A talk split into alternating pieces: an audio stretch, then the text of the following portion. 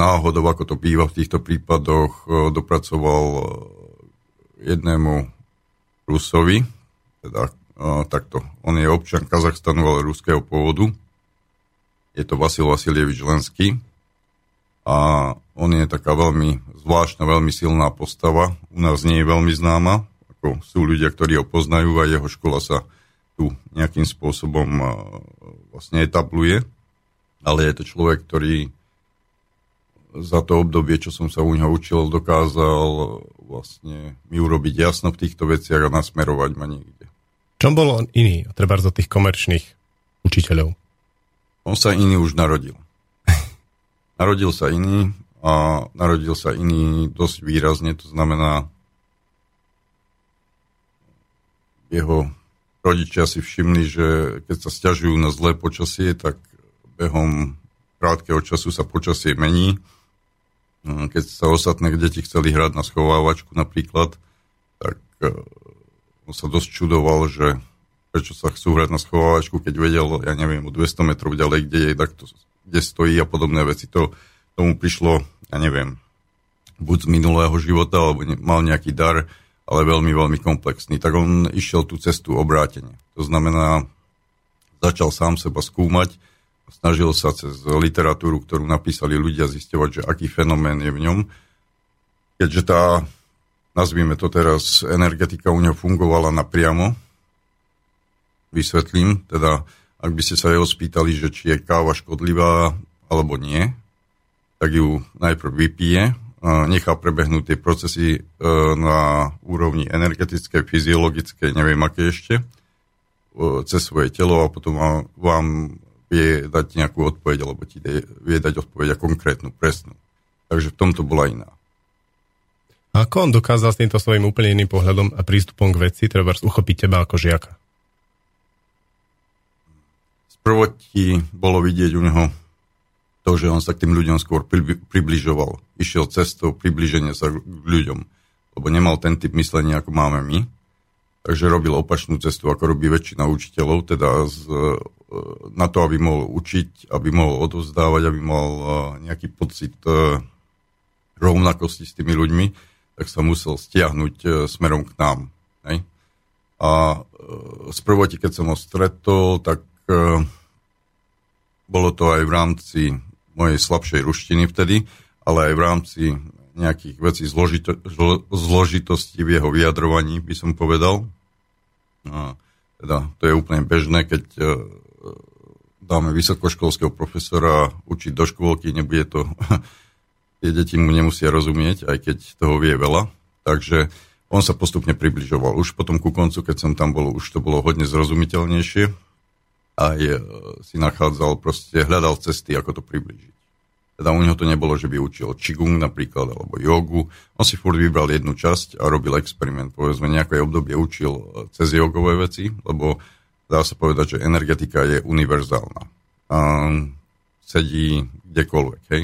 Takže vybral si nejakú oblasť a učil ju cez e, tú. Potom nejak e, vyskúšal, či to funguje na tých ľuďoch, či to vedia prijať. Lebo zase musíme si uvedomiť jednu vec, že tieto školy, ktoré vznikali, tak vznikali konkrétne a kvôli dačomu.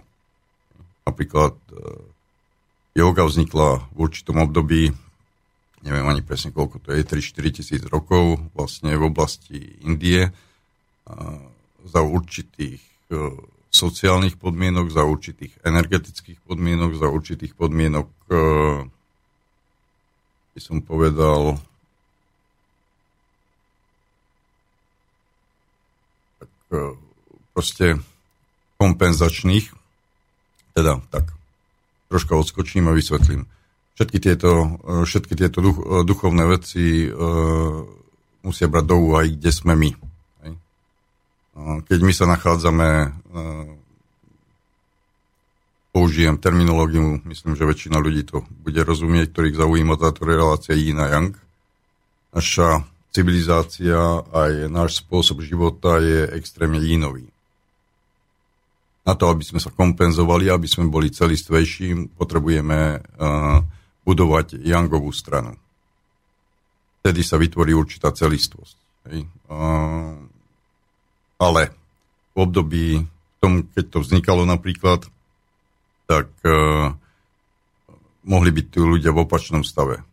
Hej? Tá civilizácia mohla byť jangová a pre nich napríklad bolo ťažké, ťažké úplne iné veci, ako sú pre nás. Takže kompenzovali na opačnú stranu. My keď si preberieme tú kompenzáciu ich na nás, tak miesto kompenzácie získame zosilnenie a nebudeme mať žiadne výsledky alebo negatívne výsledky, tak by som skôr povedal. Takže s týmito vecami mm, je potreba narábať a je, z takéhoto hľadiska je potreba chápať e, všetky tieto školy. Oni nie sú ani zlé, ani dobré.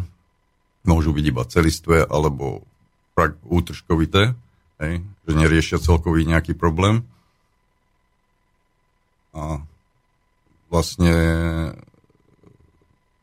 Lenský skúšal, ktorá, ktorá časť by fungovala čo najviac Hej. Takže on to v podstate pretvoril na taký systém, ktorý by mohol, mohol pomôcť alebo kompenzovať a rozšíriť a obohatiť e, súčasného človeka.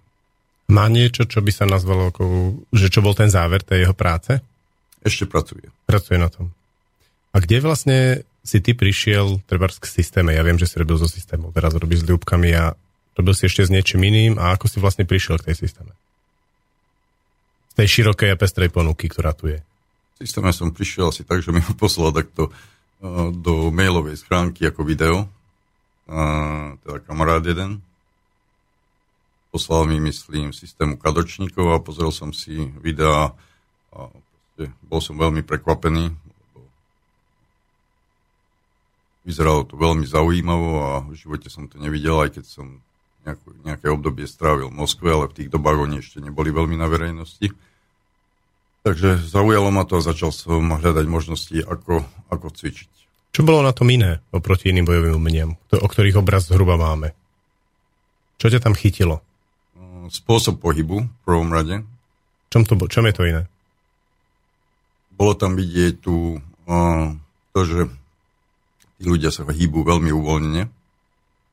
Uh, určitým spôsobom, uh, neviem to úplne presne objasniť, ale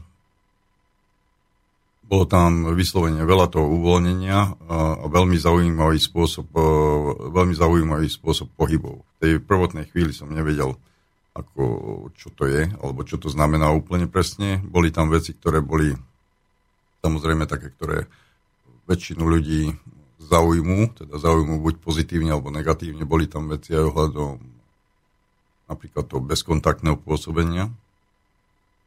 A teda jeden človek pôsobí na druhého bez toho, aby sa ho dotýkal a podobné veci. Takže komplexne ma to tak zaujalo, ako bol som prekvapený a bol som hlavne prekvapený tým, že myslím ako väčšina našej generácie sme boli presvedčení, že ozajstné bojové umenie sú iba v Číne a v Japonsku. Hm.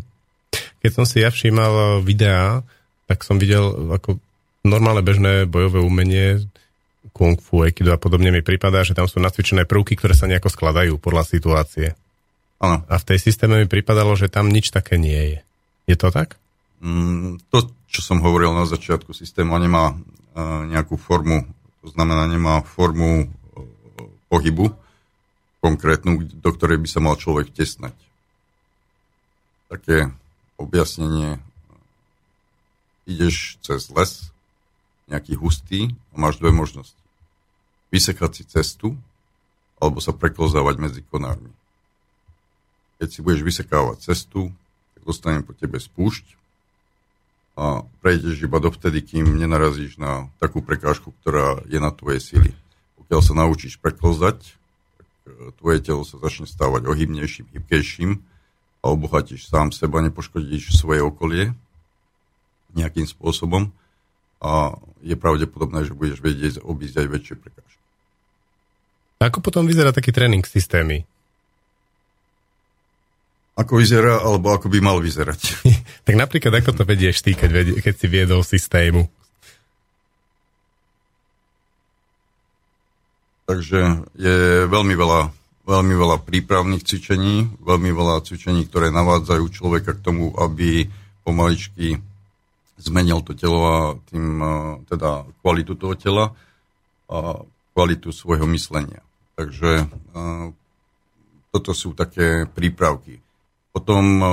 Čo, povedz nejaký príklad takého cvičenia, že čo sa, dá, čo, sa dá, čo sa tam dá robiť? Môžeme dať úplne jednoduchý príklad. Pôsobí na teba nejaký tlak. Môžeš ten tlak pretláčať, teda pôsobiť voči nemu. To je stretnutie dvoch síl. Môžeš tomu tlaku nejakým spôsobom ustúpiť, pocítiť, kde smeruje tá sila, ktorá pôsobí na teba a obísť ju, ako sme už hovorili aj pri tom príklade s tým lesom. Takže človek si uvedomuje tie, túto vec. Potom vlastne úplne základ, s ktorým musíš pracovať, e, sú určité princípy, ktoré sú, by som povedal, univerzálne. Neplatia len pre systému, platia v podstate pre všetky bojové umenia, len sa zabudli. A tá výuka ide s tým, že čo najviac a čo najpozornejšie odpracovať tie princípy. Keď sú tie princípy spravené alebo dovedené do určitej úrovne, tak e, v tých situáciách, povedzme tak bojových, ti sami ukazujú tvoju cestu, tvoju techniku a podobné veci. Teda nerobíme to opačne, že sa učíme nejaký konkrétny, mm, konkrétnu techniku a e, snažíme sa ju nasadiť na nejakú situáciu teda mám svoju formu a nastrúham do nej človeka, hej. Robíme to opačne.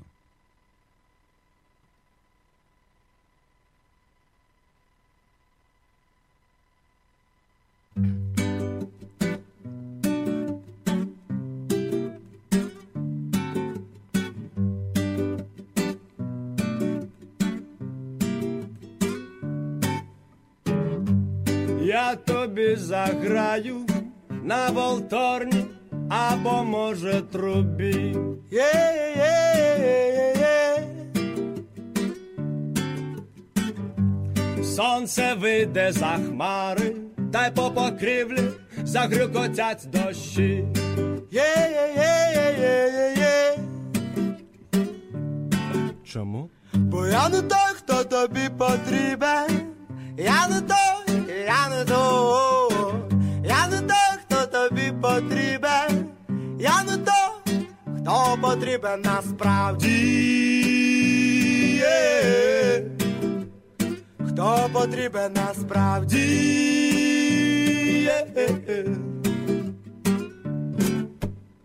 А коли ніч моє вкриє місто, то ти побачиш, як я гарно танцюю. Йо-йо-йо-йо, йо-йо-йо-йо-йо. Я подарую тобі зірок на місто, Крижаними фарбами тебе, тебе я намалюю. Йо-йо-йо-йо-йо-йо-йо Чому? Бо я не той, хто тобі потрібен. Ага. Я не той, я не той, я не той, хто тобі потрібен. Ага. Я не той, я не той, хто потрібен насправді.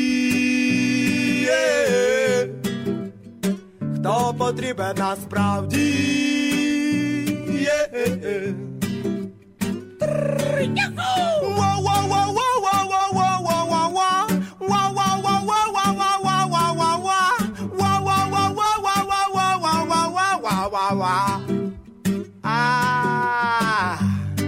Я не то, я не то, я не то Я не то, я не то, я не то, я не то, я не то.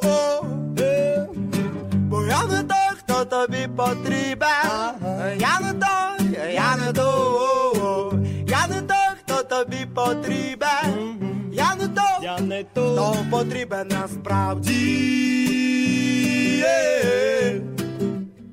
Хто потрібен насправді. Yeah.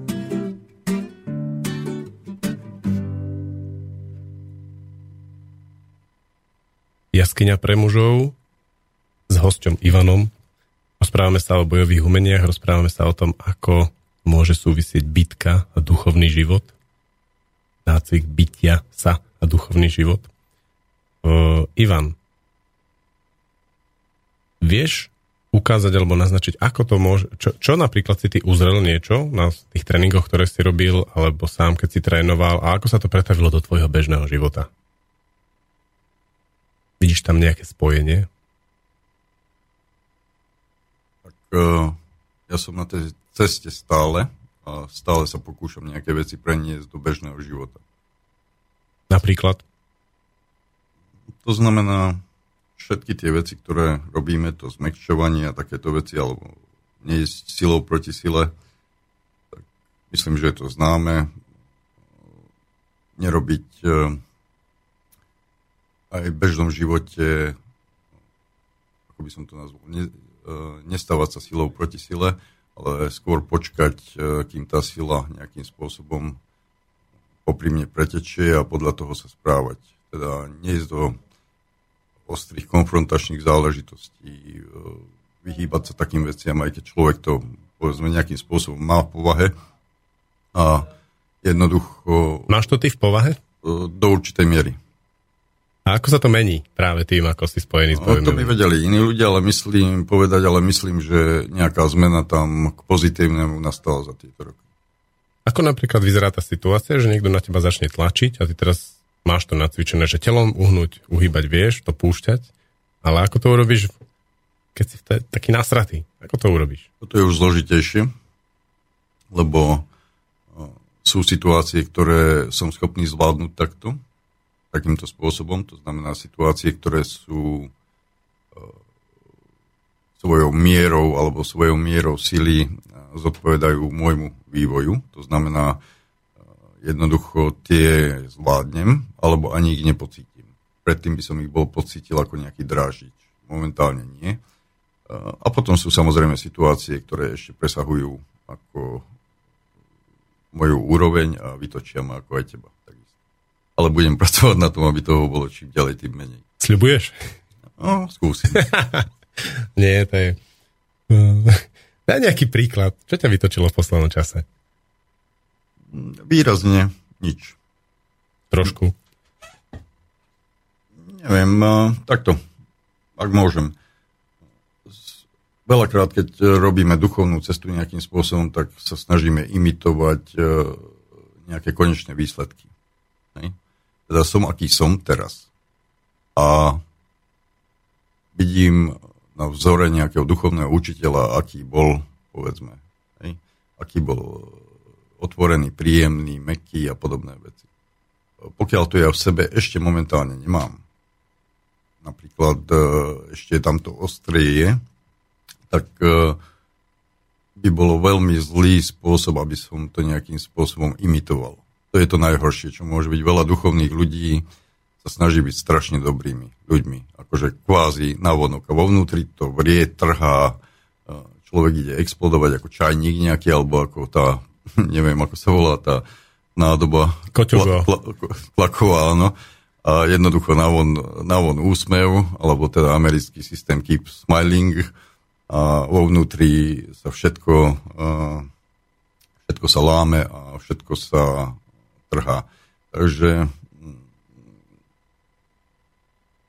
človek by sa mal správať prirodzene k svojmu stupňu rozvoja hej, a hľadať možnosti, ako to zlepšiť.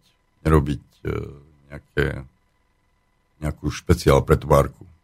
Lebo hmm. pokiaľ to nemá ako obchodnú značku.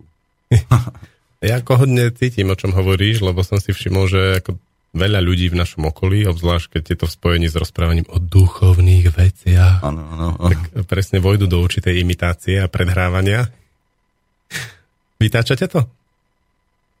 Mňa, hej. Vieš čo, zvykol som si, dlhú dobu sa tomu venujem fakt a viac menej som si zvykol na tieto veci, že sú súčasťou. E, snažím sa len e, u ľudí, s ktorými sa stýkam, ktorých nejakým spôsobom sa snažím viesť, aby toto nerobili. Radšej nech e, si od srdca e, povedia svoje, povedzme, alebo nech sa správajú neduchovne a nech si uvedomujú tam, kde sa nachádzajú to miesto. A lebo fakt poznám aj tú druhú stránku a nie, že ma to vytáča, ale skôr mi toho človeka potom ľúto, lebo si viem predstaviť to utrpenie, ktoré musí prežívať, aby zahral tú scénu. Mávaš takých ľudí na svojich tréningoch, keď prídu za tebou, chcú niečo s tebou cvičiť a zrazu tam vidíš, imitátor? Všetci sme takí. Do určitej miery. Uh, jednoducho taký som aj ja, taký si zrejme aj ty a u každého je určitá miera uh, tejto pózy. A proste ja sa snažím to zbavovať a skúšam nejakým spôsobom pomôcť aj ostatným, alebo teda naviesť ich, aby robili tiež tento smer trocha. Aby, to, aby sa ne, netvárili príliš ináč, ako sú. Trošku si sa vlastne vyhol tej priamej odpovedi, že máš tam na tréningu človeka a ako keď ho máš na tréningu a ty to vedieš, tak do istej miery je tam taká tá pozícia niekoho, kto trošku navádza alebo vedie toho druhého k niečomu. Ako to vtedy sa snažíš rozbiť? Ako to urobíš? Rôzne. Uh, býva to teda spôsobom tým mekým, to znamená radami. Býva to aj tým spôsobom tvrdším, to znamená aj taký úder ti vie dosť veľa napovedať, pokiaľ ho vieš pochopiť normálne. Teda. Normálne, že vytneš svojmu ako adeptovi na, na tréningu? V rámci tréningu. Hej. Uh, ako poukázanie. Lebo tieto veci sú spojené. My sa snažíme vlastne ísť cez tú fázu uvoľnenia vlastne toho tela. Hej. Ale e, keď to bereme takto v spojení, tak malo by to pomôcť troška na druhej strane aj k tomu, aby to odoberalo to známe ego, hej? aby sme zmekli alebo začali byť takými plávajúcimi alebo takými tekutými aj vo vnútri. No a tieto prejavy e, ega alebo tieto prejavy, e, ktoré sa objavujú, vravím, takisto u mňa, takisto u každého človeka, ak sú výrazné, tak sa snažím to naviesť. No je to, myslím, že jedna z najťažších vecí ako v duchovných cestách, ako pracovať sám so sebou, so svojím egom. Takže skúšam rôznymi cestami. No. Napríklad e, vo východných národoch to bolo vyslovene na, e, tou cestou, sa potom egu bylo poriadne. Hm. Tam učiteľ takýmito vecami absolútne netoler, netoleroval ľudí. Hej? Ako, ako náhle e, sa to ego nejakým výraznejším spôsobom prejavilo, boli tam skúšky nejakého charakteru predtým, skúšky nejakej e, morálnej schopnosti toho človeka, aby ho vôbec pustil medzi svojich šiakov, ak bol skutočný učiteľ. Jednoducho neučil každého. A väčšinou tých ľudí zaťažil presne v tejto oblasti. Ešte predtým, ako ich dostal k sebe. Takže ak zoberieme teoreticky, že odačo viac vidím ako moji žiaci, tak musím skúšať rôzne cesty, ako to urobiť pri nich. Zažil si efekt nasledovníkov? To je, že keď uh, vlastne máš tréning, vedieš tých asi trošku ďalej, vidíš trošku ďalej ako oni, oni v tej fascinácii niekedy opúšťajú svoju vlastnú cestu a pozerajú sa na teba, na tvoje prejavy a začnú presne tú imitáciu robiť a začnú ťa nasledovať. Tak ja som malý pán na toto.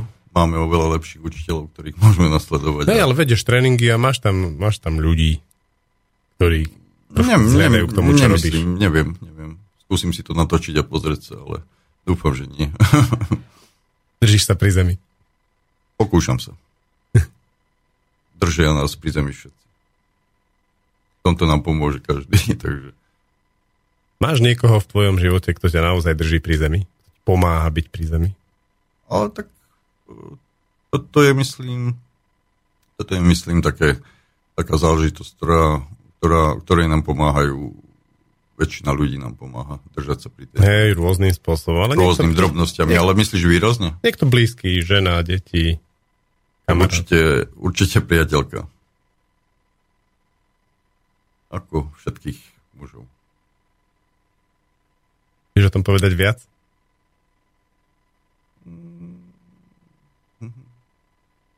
Skús to upresniť, tak to vo všeobecnosti neviem. Ako ti priateľka pomáha uzemniť sa, keď niekde uletíš?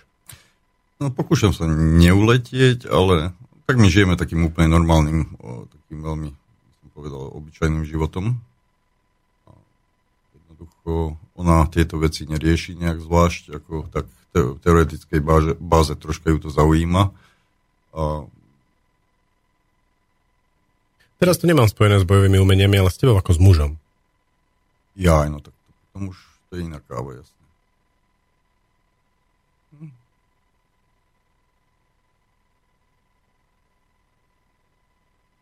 Prejdeme k bojovým umeniam OK. Ja som bol u teba párkrát na tréningoch a zažil som práve asi také obdobie, kde si No, ja som to tak vnímal, že končíš so systémov, práve možno kvôli tomu, že tam bolo veľa tej sily a rýchlosti u, u tých tvojich zverencov a viac si sa snažil ísť do ľubiek. Vieš o tom povedať viac? Nie, že končím. Tam skôr išlo o to, že uh, jednoducho uh, povedať, je tam, sú tam veci také, že existuje no, toto, čo si videl, to, je, to bola čiastočne aj moja chyba ako učiteľa. To znamená, ja by som mal navádzať ľudí, len na, máme taký zaujímavý spôsob, ako je, je to bežné, je to aj pre mňa ako bežná vec, aj pre, takisto ma za to e, učiteľia moji ako e, trbu, povedzme tak. Ale jednoducho systém má, pokiaľ sa má odrobiť ten začiatok, hlavne tie začiatky a pokiaľ to má ísť takýmto spôsobom, aby ten človek rástol, tak sa tie veci musia robiť fakt e, na tej báze jemnej, na tej báze pomalej a s tým, aby sa ten pohyb uvedomil až do bodky, povedzme.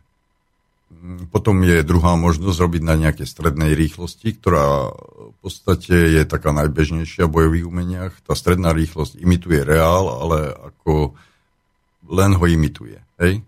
Alebo tá stredná záťaž.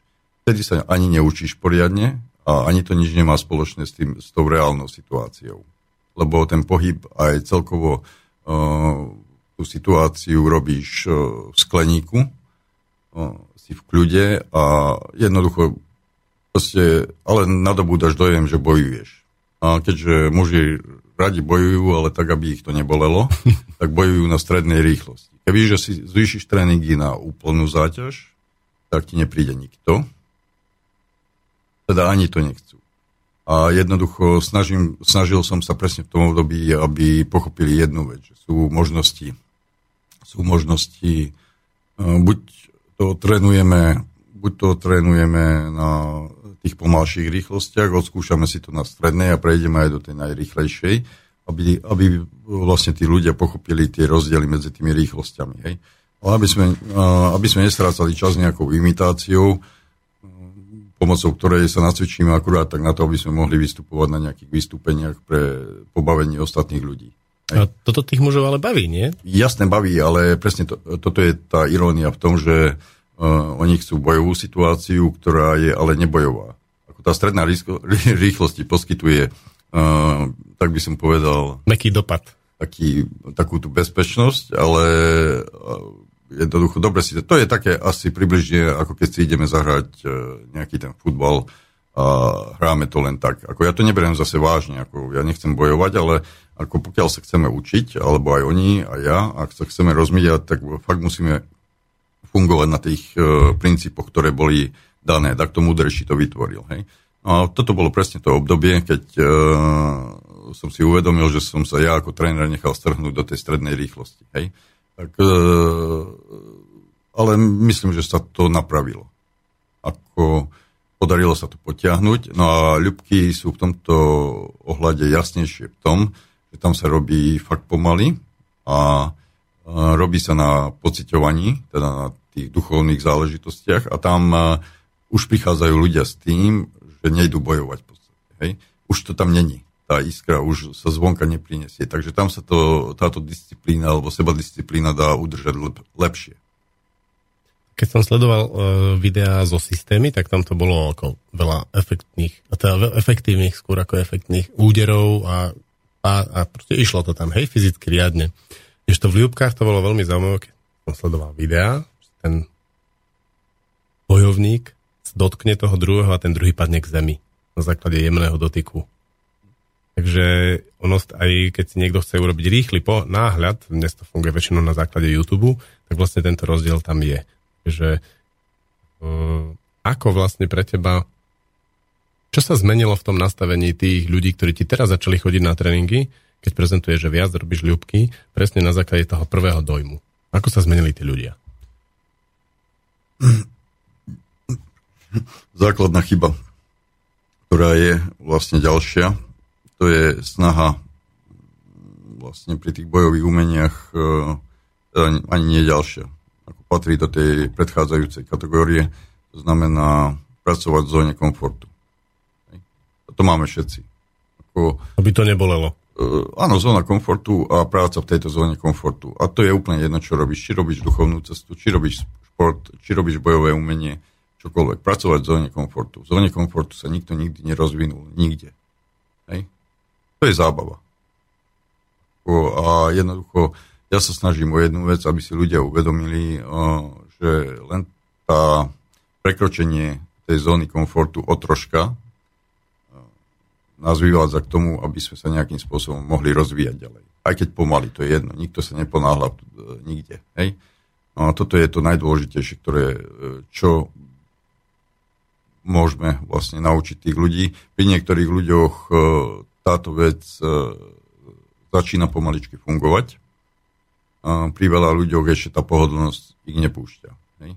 No, to by malo byť mojou úlohou, aby som ich vyviedol zo zóny komfortu, aspoň na tých tréningoch občas, a aby, aby som ich presvedčil o tom, ak sa teda chcú rozvíjať, ak to nemajú ako rozptýlenie iba na tie dve hoďky, hej, tak e, aby túto zónu prekračovali a aby pracovali mimo tej zóny. Neviem, vysvetliť to bližšie, alebo myslím, že toto je zrozumiteľné. Hej? Bolo to tak, veľmi silne to tu zarezonovalo keď sa chceš niekde posunúť, musíš opustiť tú zónu komfortu. No, iná možnosť nie je. Ako, lebo, ja neviem, chceš urobiť šnúru.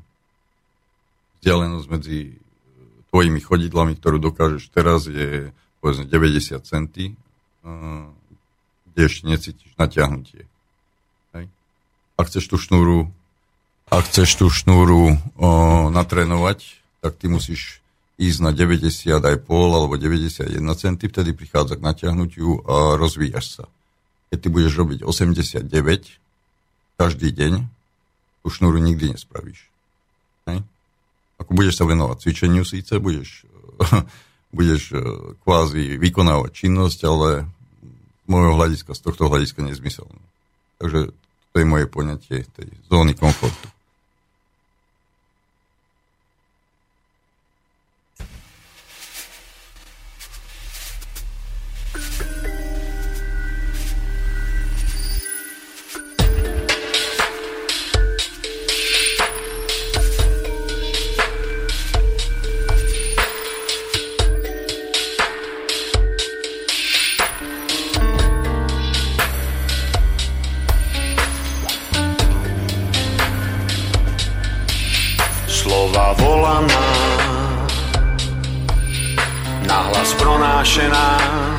Šeptaná, po celý den chlácholí i rachotí, napadají rozumy a spouštějí závory. Jako teroristi proniknou a vybuchnou, v kytici majestátu se rozrastou, v tvém či mém srdci můžou být a z neklidu dělat klid.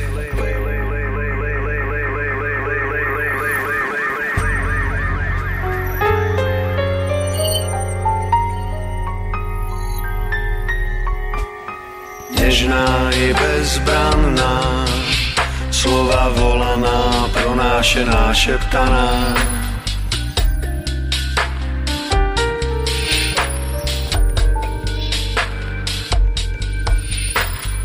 nežná i bezbranná, slova volaná, pronášená, šeptaná.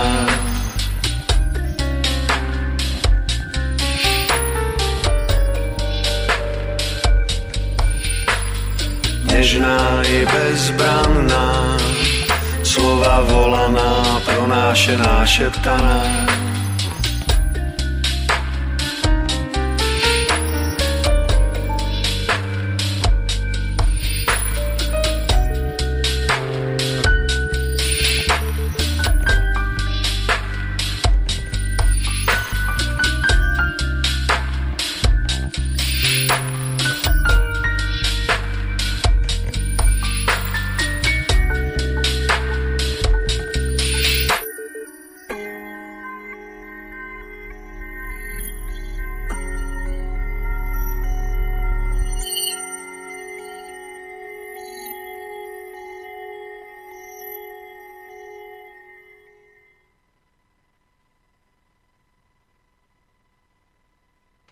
Ako pociťuješ tú prácu mimo zóny komfortu vo svojom živote?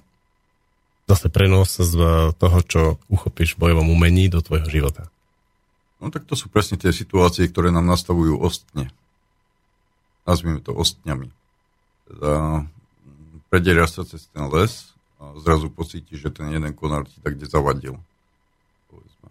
A toto sú situácie, ktorú, ktoré dostávame vo vzťahu k ostatným ľuďom, to znamená nejaká komunikácia, vzťahové veci alebo pracovné napríklad, čo rieši každý. Tam dostávame vlastne impulzy, keď musíme pracovať mimo zónu komfortu, teda stretávame sa s ľuďmi, ktorí uh, nie sú zrovna naša šálka kávy, a presne to, je to, čo nás môže rozvinúť, ak sa dokážeme my nejakým spôsobom v rámci toho týchto vzťahových vecí si pomôcť. Potom, potom čo je ďalšia vec, to sú veci ohľadom, ja neviem, zdravia a podobné záležitosti, kde takisto dostávame... A ako sa to dá preniesť do zóny zdravia?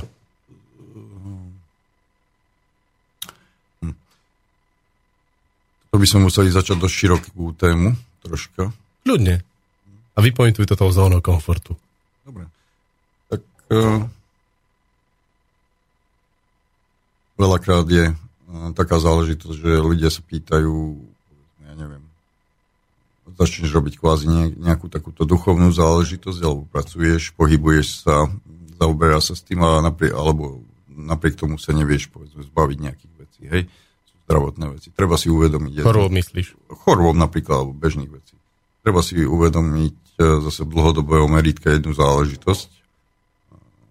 Kedy boli tie váhy také lekárnické, ktoré mali jednu a druhú stranu. Na jednej strane bola vážená hmota a na druhej bolo závažie. Takže vlastne my si na jednu stranu prikladáme povedzme tie negatívne, negatívne vplyvy, ktoré nám nejakým spôsobom nespôsobujú moc dobre. Ako? Ale sú príjemné. Ale sú príjemné. A na druhú stranu prikladáme tie pozitívne vplyvy. Hej? Teda koľko kto si je ochotný priložiť. A určité vyváženie v tomto ohľade zase len nejaká harmónia by mala prísť, len si musíme uvedomiť, že čas sa nedá oklamať, ani tá váha sa nedá oklamať. Teda ak sme 30 rokov hádzali iba na jednu stranu, tak e, po mesačnom hádzaní na druhú stranu neprevážime tie váhy úplne. Teda možno dať, čo s nimi spravíme. Takže asi tak. A celkový vplyv na človeka ako e, spôsob stresovania je, ja neviem, povedzme, môžeme mať nejakými siedmimi cestami, možno aj 8 to znamená, stres môžeme prijímať e, sluchom, stres môžeme prijímať zrakom, teda vidíme dačo zlé. E, stresovať ma, nás môže niečo cez ňuch, stresovať nás môže e, spôsob, akým sa stravujeme.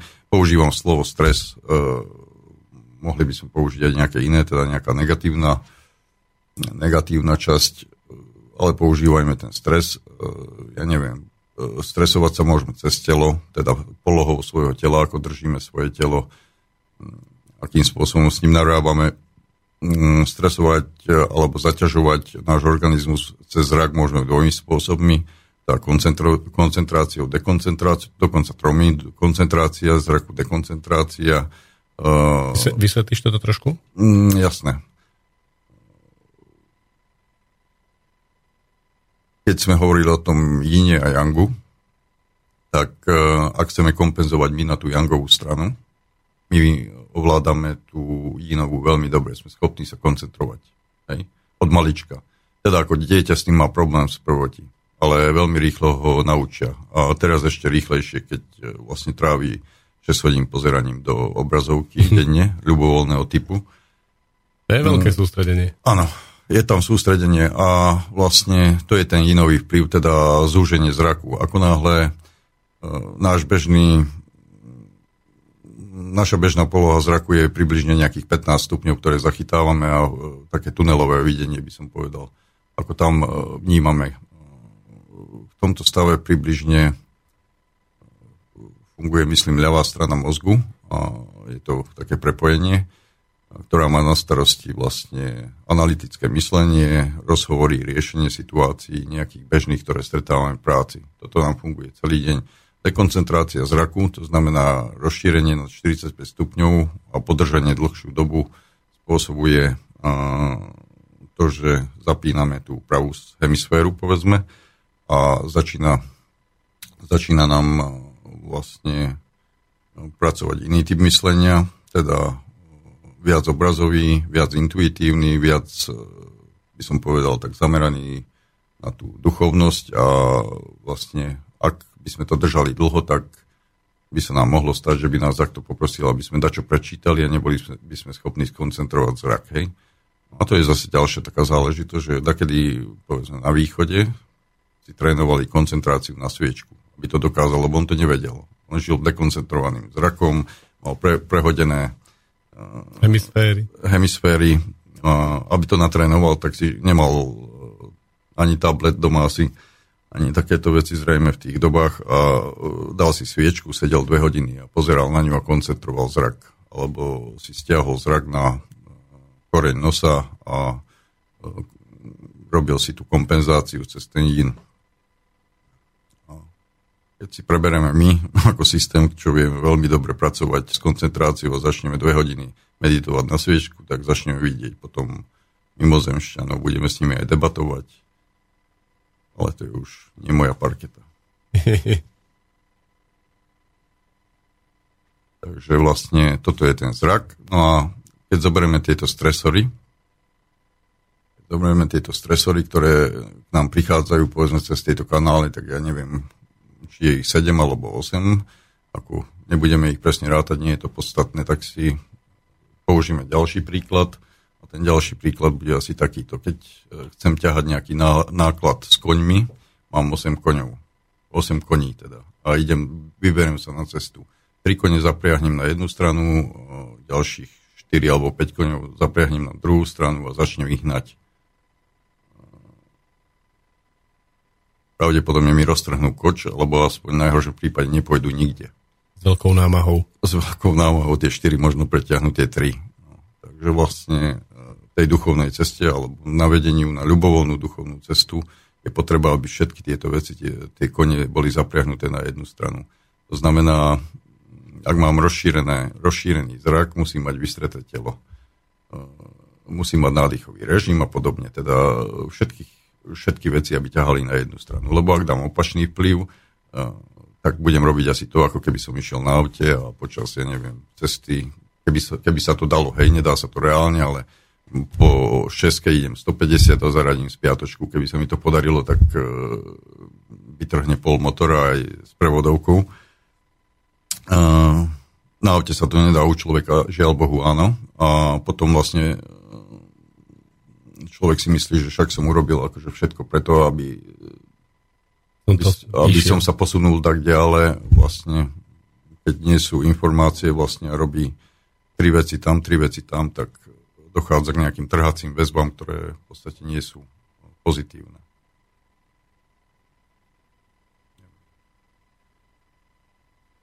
Je to jasné. Hm. Takže to isté sa snažím, alebo snažíme na tomto pracovať aj v ruských bojových umeniach, kde všetky tieto záležitosti sú zachytené, hej. Nie sú vysvetľované takýmto spôsobom konkrétne, ale sú vysvetlené iným spôsobom. To som použil také dačo, aby to bolo bližšie. A by sa to proste zjednodušenia nejaké, ale proste pracuje sa takým spôsobom, aby to bol taký rozvoj. A keď sa Pýtali sa starého kozáka, že čo je to ako cesta, tá kozácka, tak on povedal, že je to zníženie eh, vlastne zníženie ťahu zeme a zvýšenie ťahu neba. Ako zosilnenie. Takže smerovanie hore, vyťahnutie. On vlastne týmto povedal presne túto záležitosť, čo sme hovorili. Teda, eh, keď človek sa začne stavať zo štyroch smerom hore, tak sa vystiera hore keď je starší, tak pomaličky sa začne ťahať, skrčať e, a približovať sa k zemi, až kým ho nezahádžu. Kým to rozdáš červami. Áno. Čo, Takže, pre, čo pre teba znamená duchovná cesta? Neznamená duchovná cesta? Hm, myslím, že zrejme ako dlhodobejšie som mal aj mám pocit, pocitovanie, že nie som tu kvôli, kvôli tomu, aby som bol v rece kosti a mesa. Že je tu niečo iné a hľadám tú cestu, čo to je a ako sa dostať nejakej svojej podstate, ktorú, ktorú, ktorú by som mal mať. V akých situáciách cítiš, že nie si len v rece kosti a mesa? situácie väčšinou spojené napríklad s našimi tréningmi, ak sú dobre spravené tie tréningy, dobre prejdú, teda tak idú veci, ako majú, tak e, vtedy sa dá výrazne pocitovať tá duchovná stránka a takisto pokiaľ e, takto. Tú duchovnosť teda e, sa snažíme takisto zaraďovať aj do bežných vecí, ale to je to najťažšie. Hej, takže tamto pocitovanie je menšie. Ako určité veci áno, dajú sa, ale je to, e, nie je to tak výrazné ako v simulovaných povedzme, podmienkach. Ľudia, čo ťa poznajú, ťa volajú kaktus. Vieš povedať, ako si prišiel k tomuto? Nie, toto neviem povedať. tak čo myslíš, prečo ťa volajú ľudia, ktorí ťa poznajú kaktus? Uh.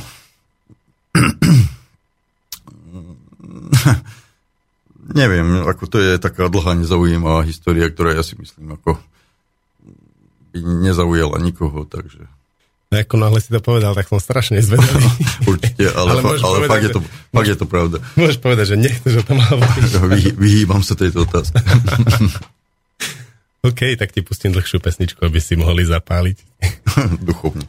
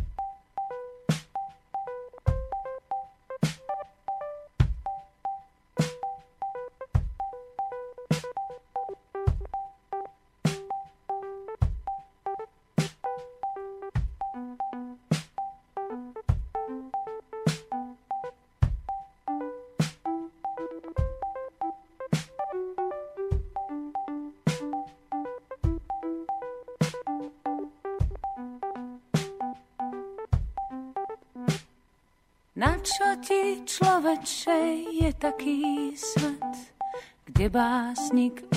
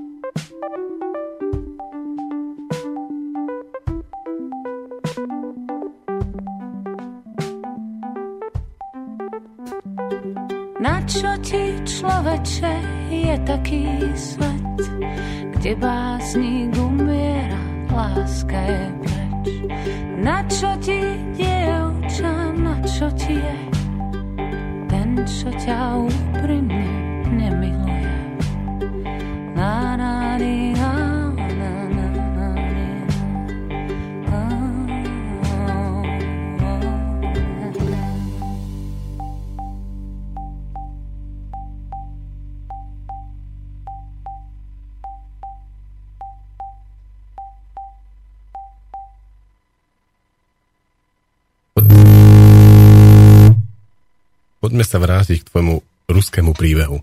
Hovoril si, že si tam stretol toho majstra. Áno. A ako to pokračovalo? Cvičil som pri ňom, alebo teda učil som sa pri ňom nejaké približne 2,5 roka.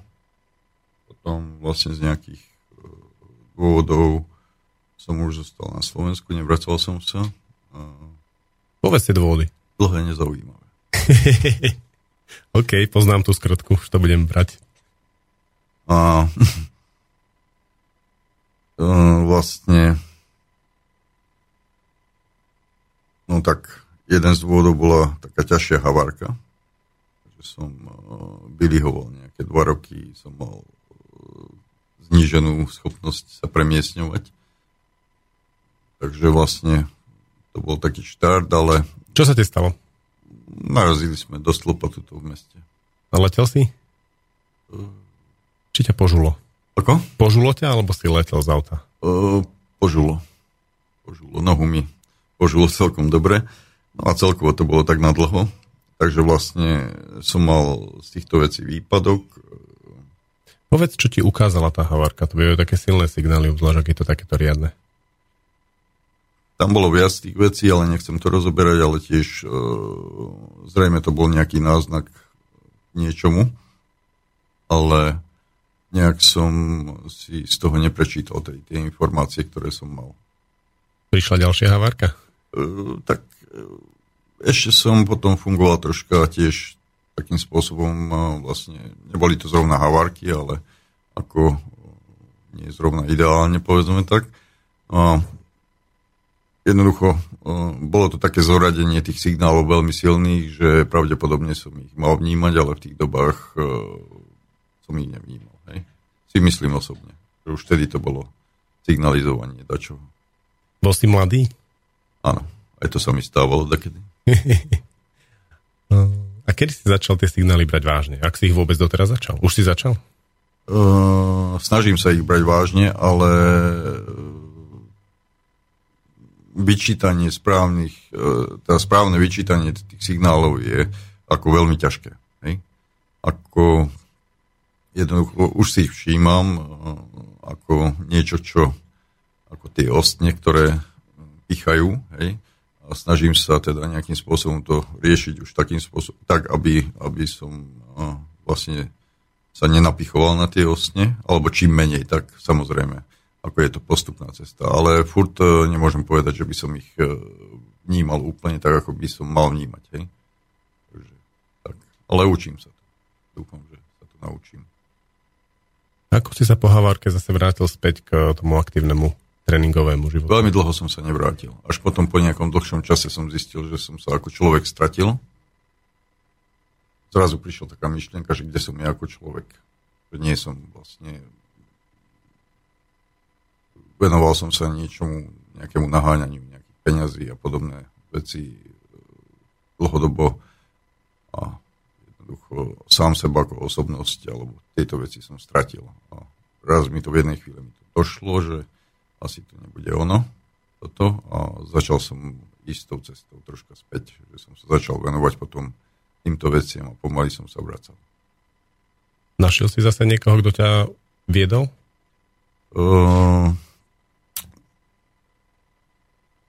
zmenil som, keďže ten pán žil teda v Rusku a plus v tých dobách, keď sme tu, no, toto je tak na dlhšie, takže to nebudem, ale jednoducho áno, áno, začal som robiť tajči vlastne, lebo už som nechcel robiť nejaké tvrdé bojové umenie a keďže sú mi bojové umenia celý život blízke, tak som sa vrátil bojovému umeniu, ale takému, ktoré by malo priniesť nejaký ten rozvoj, aj duchovný. Takže vlastne začal som stačiť. Ako ti to išlo? Uh, celkom dobre, si myslím.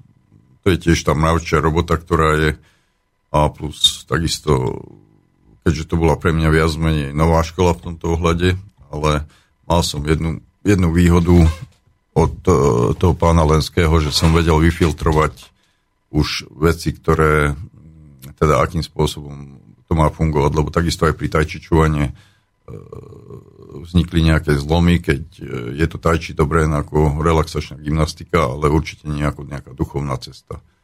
Takže vlastne dosť dlho mi trvalo, kým som našiel takú školu, ktorá by bola aj funkčná v tomto ohľade. Takže zatiaľ som sa zaoberal tak nejakou čiastočnou, hej, ako cvičil som, ale ako duchovná cesta to e, zrovna nebolo až také dobré. Koľkých trénerov si vystriedal? čo áno? Uh-huh. Kým si našiel to, čo ti viac sedelo? No. Mal som dve obdobia, ako v tomto druhom období, keď som robil, tak iba dvoch. Kam ťa priviedlo Tajči? Tajči je v podstate by som povedal, tými vnútornými princípami je veľmi podobné, alebo teda všetky tieto meké vnútorné štýly sú veľmi podobné, ako je aj systéma alebo ľubky. Oni sú jednoducho idú tým smerom neprotivenia sa sile a rozvíjania citlivosti, rozvíjania človeka celku, celku. Nie tej bojovej, povedzme, úspešnosti, aj keď vlastne ten tá záležitosť bojová, to sa môže brať potom časom ako nejaký test. Teda, či to robím správne. Ako vonka máme tieto všelijaké trne, ktoré nás upozorňujú na životné naše chyby a v telocvični je to jednoduchšie, tam je to nejaká pesť, lakeť alebo koleno, ktoré nás upozorní, že robíme chyby.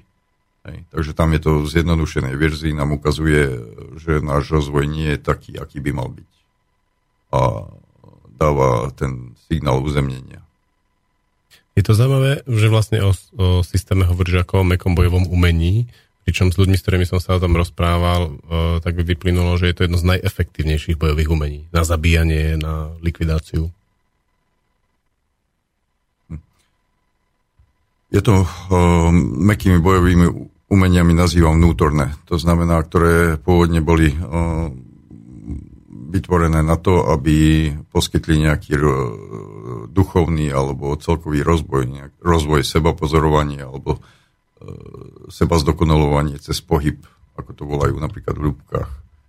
A e, ich vonkajšie prevedenie môže byť ľubovoľné už, to znamená podľa potrieb. E, ak je niekto zameraný, povedzme, militantne alebo tak, tak uh, sa to môže prejavovať aj takým spôsobom. Hej? Že je to, je to efektívne, ale uh, vlastne toto sú tie ďalšie zlomy, ktoré vznikajú aj v systéme. Je to taký zaujímavý kontrast, ktorý ja ešte tiež sám nemám dosť dobre uchopený. E, keď sa hovorí o duchovnosti, často sa hovorí o pokojných, miernych ľuďoch, ktorí dosahujú nejaké veľké humánne ciele, ale systéma je práve napríklad špeciálne ruské bojové jednotky. Viem, že používajú systému. Že je možné, aby človek bol v podstate zabijak, cvičený zabijak a mal pri tom určitú duchovnú vysokú úroveň? Uh, určite áno. Vieš o tom povedať viac?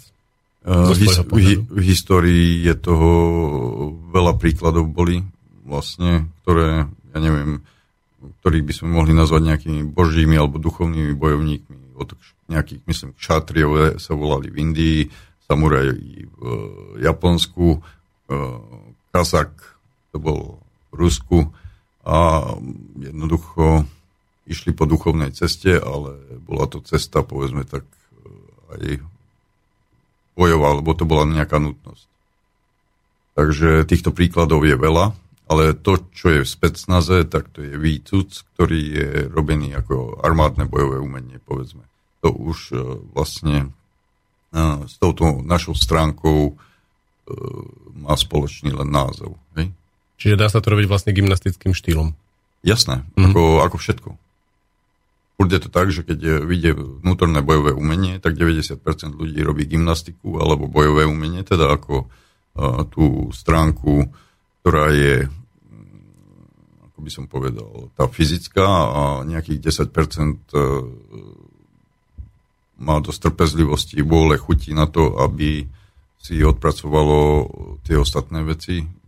Proste je to závislé od človeka, od jeho životného obdobia, čo hľadá ak je mladý, ja neviem, 20, 25, 30 ročný testosterónový typ, ktorý potrebuje e, dostať ešte po hlave, tak samozrejme, že nebude cvičiť e, so mnou nejaké, nejaké meké veci. Vieš trošku ešte vystavať tých zabijakov, no predsa len ako v predstave väč- e, tej väčšiny ľudí duchovnosť sa, spája, sa vyločuje priamo s tým, že by som mohol niekoho zabiť je to zlý obraz pomerne, lebo tam nejde o zapichne sa ti trň do pety alebo do ruky. Môžeš ho tam nechať hnisať, alebo môžeš vybrať, ktorá cesta bude v smere života. Všetky duchovné cesty sú v smere rozvoja života, teda tí ľudia nikdy uh, nebudú agresívni, nikdy nebudú útočiť prvý, ale pokiaľ ten trň tam je, tak ho musia odstrániť, to je cesta života. Duchovné cesty smerujú k udržaniu života, teda to, čo ťa obmedzuje, uh, nejakým spôsobom musíš odstrániť. Ak je to fakt také, že už ten trň vynikol do teba a mal by zahnísať, tak radšej ho vyťahneš.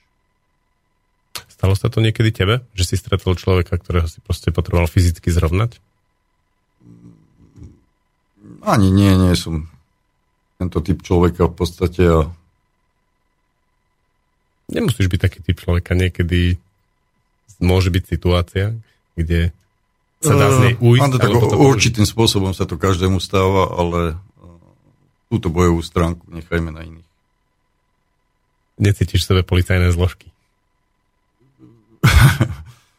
Alebo o tom nechceš hovoriť?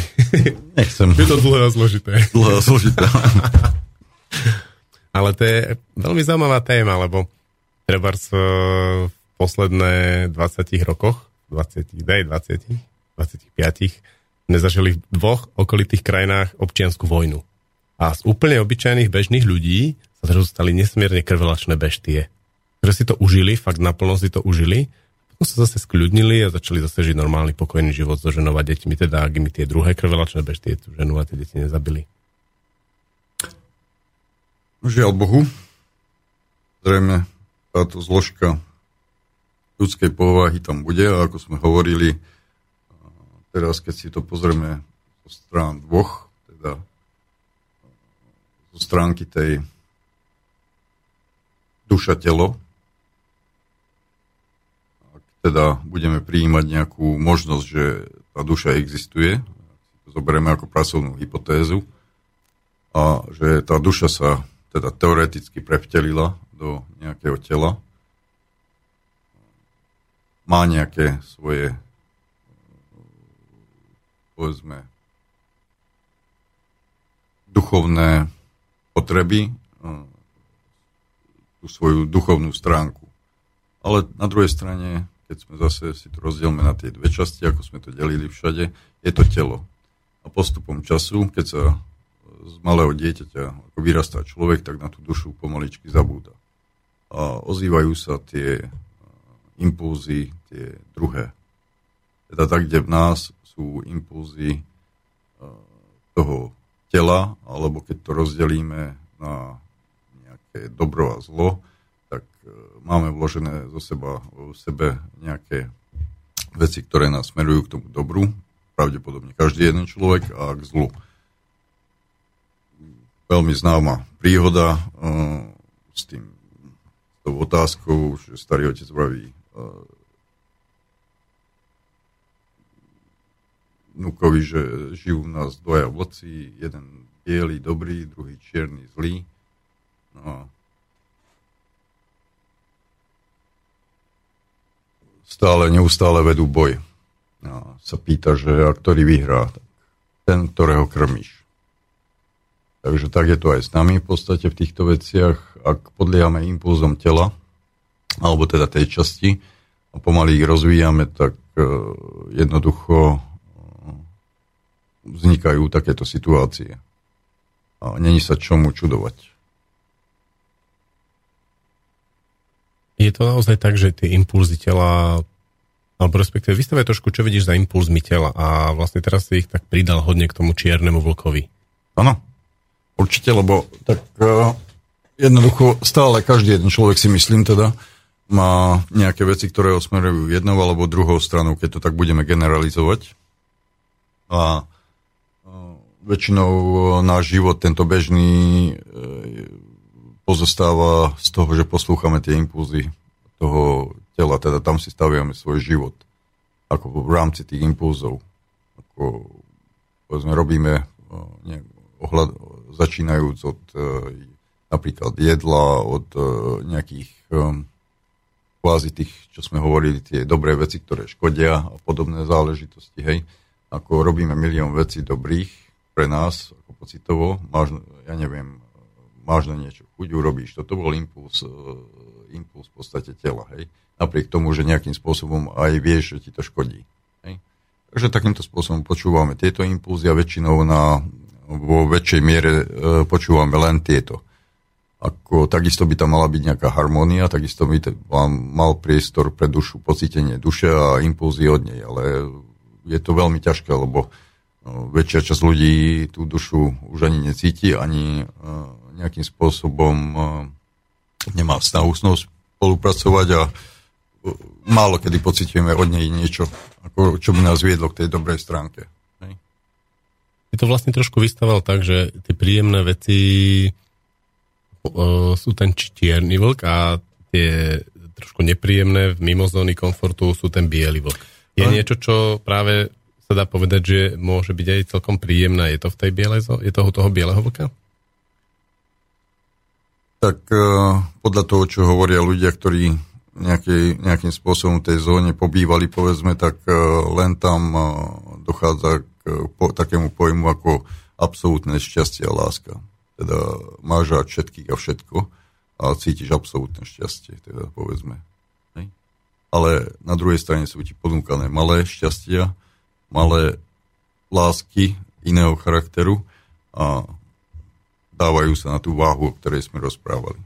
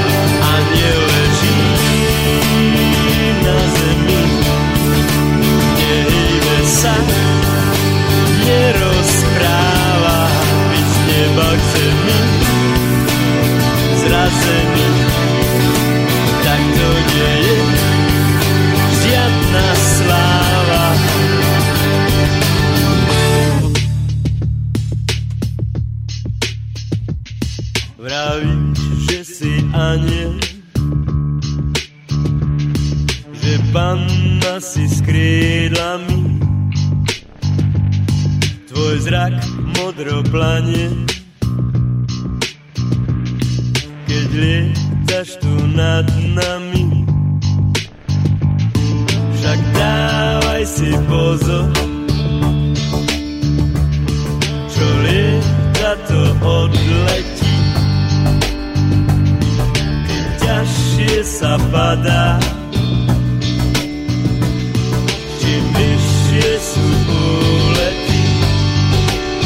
Aniel leží na zemi. Nehýbe sa, nerozpráva. Zdá sa, že je zranený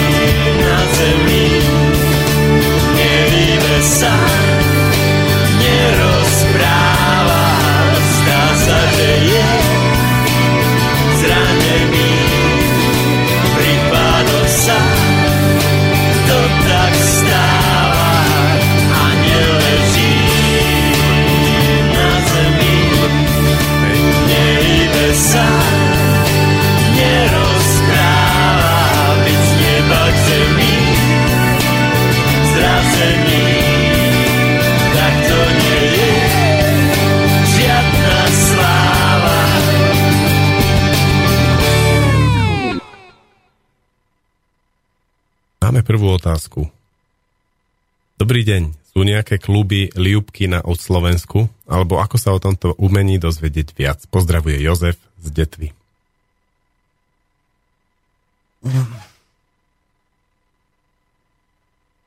Banská Bystrica zatiaľ len, pokiaľ viem, chalani nejakí v Bratislave sa s tým zaoberajú, ale ako klub e, zatiaľ nejaký nemajú.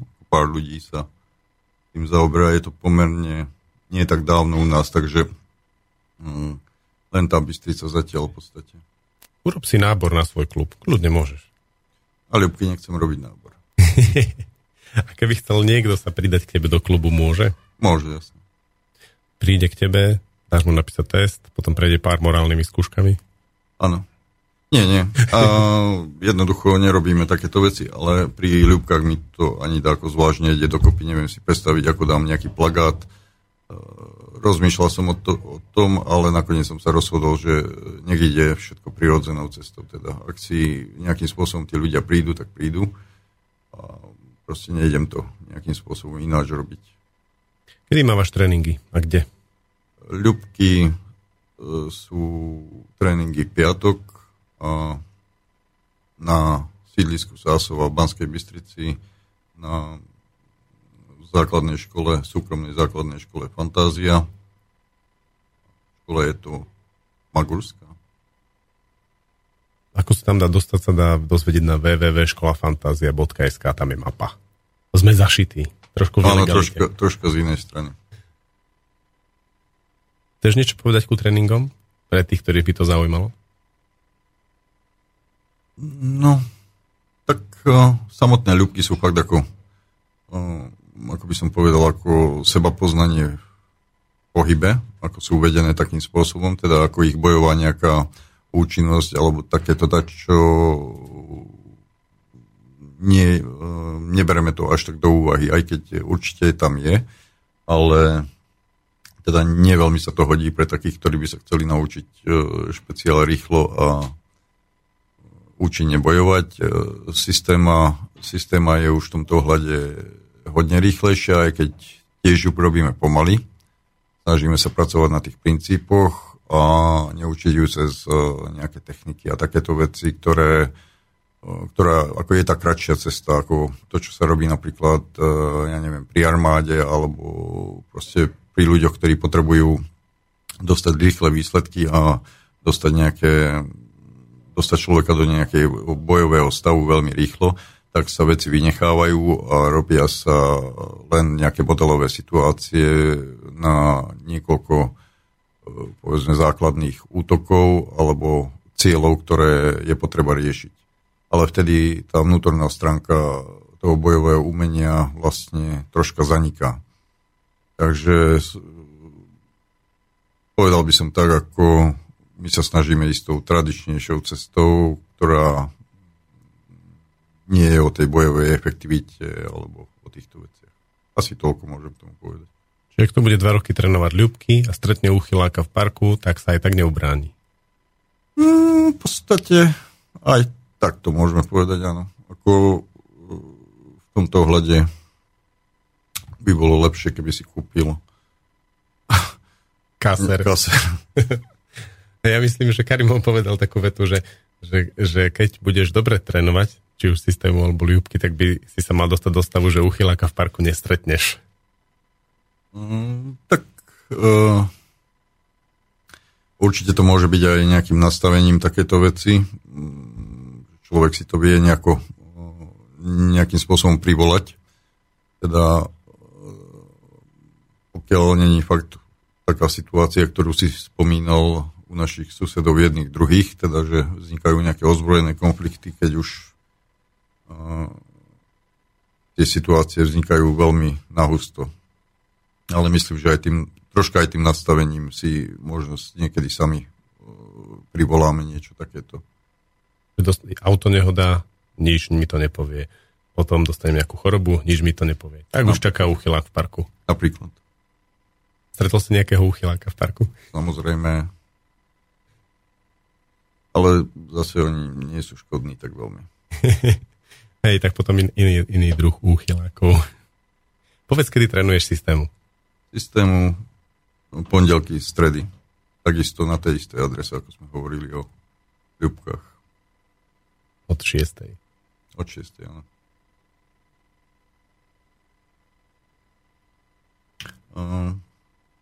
Ešte, ak sa môžeme vrátiť, nedopovedali sme ten, tú predchádzajúcu tému.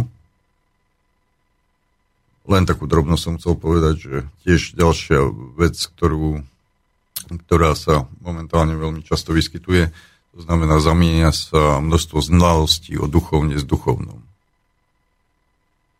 To by bolo asi tak, keď prečítam veľa o vode, ako keby som sa veľa napil. Takže keď som smedný, tak treba piť keď chcem vedieť čo o vode, tak treba čítať. A toto je momentálne ten taký najčastejší problém, že máme veľa načítaných ľudí, ktorí nerobia nič. Ako to vieš rozoznať ty, keď stretneš človeka a si s ním chvíľu a po chvíli máš dojem, že tento má veľa načítaného, ale možno nie je až tak duchovne aktívny? Presne ti to neviem povedať, ale veľakrát sa to dá poznať veľmi rýchlo. Ignoruje úplne základné fakty, ktoré e, sú vlastne e, takto moja cesta prejde na to, povedzme, tou duchovnou stránkou nie je nejaká moc dlhá, ale aspoň nejaká je. Hej. Tou cestou som videl nejaké tabule smerové a podobné veci, ktoré som mohol stretnúť a väčšinou to viem, že je to teoretik teda takýmto spôsobom. Ako to nevadí, ako dobre, keď človek rád číta o ľubovoľných veciach, len proste to som nepovedal kvôli tomu, že by to bolo zlé čítať o duchovnosti, len si treba uvedomiť, že duchov, duchovný rozhovor nie je duchovná cesta. Ako, ja neviem, rozhovor o vode nie je pitie. Mm-hmm. Čiže ty potrebuješ ako keby byť s tým človekom, rozostriť oči na 45 stupňov, zapojiť 46, nie. 46, zapojiť pravú hemisféru a vtedy ti to intuitívne príde. Nie, nie, ako to sa dá rozoznať. Dá sa to rozoznať, ale je to dlhé a nezaujímavé, takže... Toto náhodou mi prípada veľmi zaujímavé, ale krátke. no moja obľúbená technika je napríklad ako taký človek, my sme v škole, že idú deti po chodbe a jeden druhému vynadá, ho pošle do píp mm-hmm. a zrazu ten človek vedľa mňa nejako na to zareaguje. A hneď viem, že kde to je. Mm-hmm. Lebo práve tí načítanci často majú také, že čo sa patrí a čo sa nepatrí. Ale niekedy tá uteká tam tá hĺbka, že čo je za tým. Mm, uh, ono, v závislosti, ako budeme brať tú duchovnú cestu, teda ak ju budeme brať ako nejaký rozvoj alebo kompenzáciu tej druhej strany, teda, hej, že máme tu, keď sme to použili už tú azijskú terminológiu, alebo teda to je jedno, ako, ako použijeme, máme tu, máme tu časť, e, teda tú, ktorú nás, e, ktorá nás uzaviera. Hej. In. E, potrebujeme vykompenzovať tú druhú stranu nejakým spôsobom. E, to, či takto kompenzuje tú druhú stranu, je možné vidieť uh-huh. ako je možné pomerne ľahko vidieť a jednoducho ono e, pre veľa ľudí sa to nemusí zdať aspoň začiatkovo ako prejav duchovna. Hej? Preto všetci učitelia hovorili to, aby učite sa od detí, lebo majú toho, toho stavu alebo e, blízkosť tej, povedzme, duchovnosti duši, lebo ešte nie sú starí ľudia, ešte nepočúvajú až tak tie telesné veci, pomaly sa tomu učia. Takže vlastne uh, takéto záležitosti sa dajú rozoznať bez toho, aby som bol nejaký, neviem ako nadaný, hej, ale dá sa to. Len uh, no. Máš niečo ty, čo teba naučilo, čo si ty odpozoroval od detí?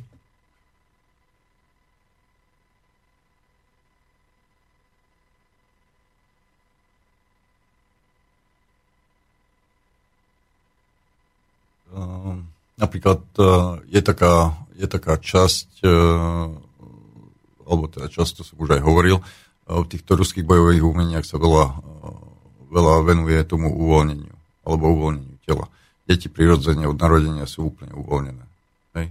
Reagujú úplne iným spôsobom, proste vzniká tam ich práca celková je v, v, nie v tenzii, ale v uvoľnení dokážu pracovať, niečo chytiť, podobné veci a pritom nie sú tuhí a jednoducho tie tuhosti vznikajú v tele človeka priebežne počas toho svojho života. Hej? Takže toto je veľmi zaujímavé, keď človek pozoruje nejaké dieťa a akým spôsobom, povedzme úplne, ja neviem, od malička, keby malé deti, akým spôsobom vstávajú, ako padajú, ako vlastne ako sa správa to telo ktoré ešte není skazené týmto. Ako vravím, aj v súčasnosti už tie veci, ktoré sú negatívne, sa posúvajú stále na nižšiu hranicu. Hej. Lebo ako náhle je dieťa, ktoré má silnejší ten vplyv otvárací, povedzme ten Youngový, tak e, z hľadiska našej spoločnosti sa nazýva hyperaktívne a lieči sa z toho. Hej? Takže vlastne viac menej, keby sme to zobrali tak veľmi priťahnuto za vlasy, tak e, chudák sa lieči e, z toho, že má nejaké ešte e, vlastne kontakty prepojenie na svoju, na svoju dušu. Hej? Ako utlomia tabletami, alebo ja neviem. Ale myslím, že tam, pokiaľ človek toto bude pozorovať, tak je tam viac vecí, ktoré, ktoré by sme sa mohli naučiť. Veľmi rýchle otočenie cyklov vnútorných je u nich ešte. Čo ty myslíš? Cyklus, uh, ak zoberieme zoberieme prírodu, tak príroda, príroda funguje v cykloch väčšinou. V našich podmienkach sú to povedzme 4 cykly, jar, leto, jesen, zima. Z hľadiska Yinu a Yangu, jar, leto budú Yangové, jesen, zima budú Yinové cykly. Hej? Takže vlastne, ako poznáme tú čínsku monádu, alebo ako ju nazvať, yin yang, tak sa to točí, hej. E, jedno prechádza do druhého, zo zimy potom začne jar, z noci začne ráno, ráno, deň, večer, noc, tiež 4 časti. Aby človek normálne fungoval, takisto vo vnútri sa v ňom sa točia tie cykly. Tie cykly e, vznikajú, zanikajú.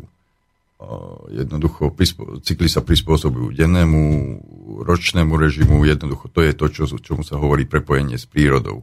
Keď človek není tak zabitý sociálnou sférou, hej, že dokáže počúvať tie vonkajšie cykly. To znamená, keď vyjde slnko, slnko ma zobudí, povedzme, hej, samo od seba, moje telo vstane a budem fungovať potom vlastne v tom režime viac jangovom, potom prichádzajú aj v rámci dňa, sú, sa tie cykly striedajú, hej, niektoré je viac e, vystupnuté, niektoré menej. A takýmto spôsobom sa to točí v človeku. My ako naša civilizácia má neustály večer. Hmm. To znamená, my sme zabetonovaní, zabetonovaní v stave, ktorý zodpovedá večeru z tejto monády od nejakých 12 rokov, vynechávajúc leto. Človek chádza do stavu, ktorý, ktorý je podľa tohto večer a drží sa do, dovtedy, kým neprejde do noci. O, povedzme od 16 do nejakých 60 50 sa drží vo večere, v stave večer, potom prejde do noci. Tam zotrvá nejaké obdobie, hej. A neviem, či je to pochopiteľné, či som to nejak nezamotal, ale u detí sú veľmi rýchle tieto cykly ešte. Oni sa ešte dokážu tým cyklom prispôsobovať, hej. Uh, proste, Prispos- ja... Prispôsobovať alebo zostať v jednej fáze toho cyklu, ktorý potrebujú? Uh, veľmi dôležité je aj vlastne počúvať ten cyklus, aj uh, tie cykly, uh, v cykloch sa prispôsobovať ešte tomu sociálnemu prostrediu. Hej. Teda niečo ťa zavre, teda je neviem, po obede, čo z hľadiska tohto bude Jangové, hej, keď to takto zoberieme, ale e, ty potrebuješ povedzme vysielať, hej, potrebuješ rozmýšľať, rozprávať, tak sa musíš zavrieť. Ale keď vyjdeš von na ulicu, tak by bolo dôležité z hľadiska tohto, ako okamžite sa prepnúť do cyklu a vyťahnuť sa zase nazad tam, kde zodpovedá. No. Toto deti vedia, my nie. Hej, my sme už zabetonovaní, už sa nám nehýbu tie cykly, sme stále v tom istom. Z toho cyklu vlastne máme vystavané všetko, z toho cyklu máme naše choroby, e, vlastne nie cyklu, ale z toho necyklu a vlastne tam trčíme. A, a čo vlastne, kedy to začneme strácať a čím? Čo, to, čo tomu výrazne pomôže, že sa to celé zastaví? Um, jednoducho, keď to zoberieme z tohto hľadiska, tak máme uh, povedzme mikrokozmos nejaký, to je naše vnútorné procesy, ktoré prebiehajú. Máme makrokozmos, ktorý nám dáva tie vonkajšie impulzy, ak to takto zoberieme. Hej? Ako ja neviem, to, čo som hovoril, ten makrokozmos ráno, deň, večer, noc, alebo tie obdobia, potom ešte takisto na nás spôsobí, povedzme, počasie, nejaké mesačné cykly a toto sa všetko vonka prelína. Prírodné spoločenstvo alebo staré spoločenstva, ktoré existovali predtým, tak si svoju sociálnu sféru stavali tak, aby neobmedzovala tieto dva cykly, ktoré majú spolupracovať. Prírodné národy. že my sme tam struhli našu sociálnu sféru, ktorú nezaujíma nič iné ako peniaze v podstate, alebo teda nejaký uh, materiál. A tým pádom uh, potrebujeme uh, podávať nejaké výsledky.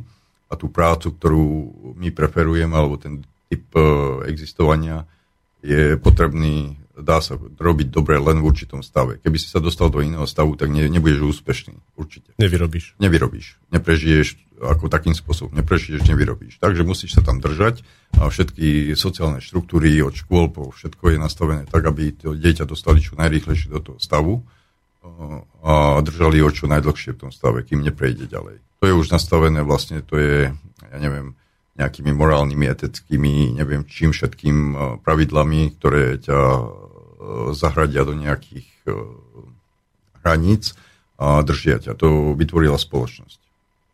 A není to určite vytvorené za rok ani za 5. Tak na mene školský systém je to 250 rokov. Áno. Máme otázku. Je možné začať ľúbky aj bez predchádzajúcich skúseností z bojových umení? Je lepšie začať ľúbky bez predchádzajúcich skúseností s bojovými umeniami. Čo tam kazí potom ten vstup do ľúbie, keď máš skúsenosť z nejakých iných bojových umení? To je jedno, či je to ľúbky alebo čokoľvek. Čím mám viac informácií teoretických, prejdeme teda uh, podľa ľubiek alebo podľa starej teórie e, slovanské ľubky pochádzajú z oblasti Povolžia. E, teda tam boli osídlení tí ľudia, ktorí sa najviac tomu venovali. Tak vnímame svet e, cez obrazy. Obraz, obraz, hej.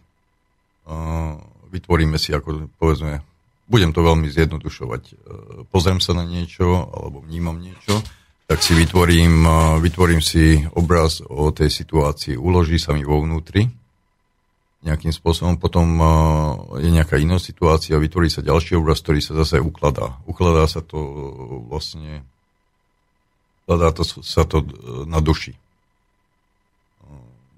Keď je veľk, väčšie množstvo takýchto obrazov, obrezov, tak duša začína byť stiesnená tými, tým množstvom obrazov a začína to vysúvať mimo telo. Tie obrazy sa dostávajú do, mimo telo vlastne do takej 5 cm vzdialenosti a vzniká nové prostredie, ktoré je aj veľmi dobre vidieť pri deťoch hlavne. To, volá sa to v ruskej tradícii para a je to vlastne tam sa naukladajú tie obrazy. Oni nie sú v mozgu, ale sú mimo tela teda, podľa tejto teórie, ak ju príjmeme ako za pracovnú hypotézu.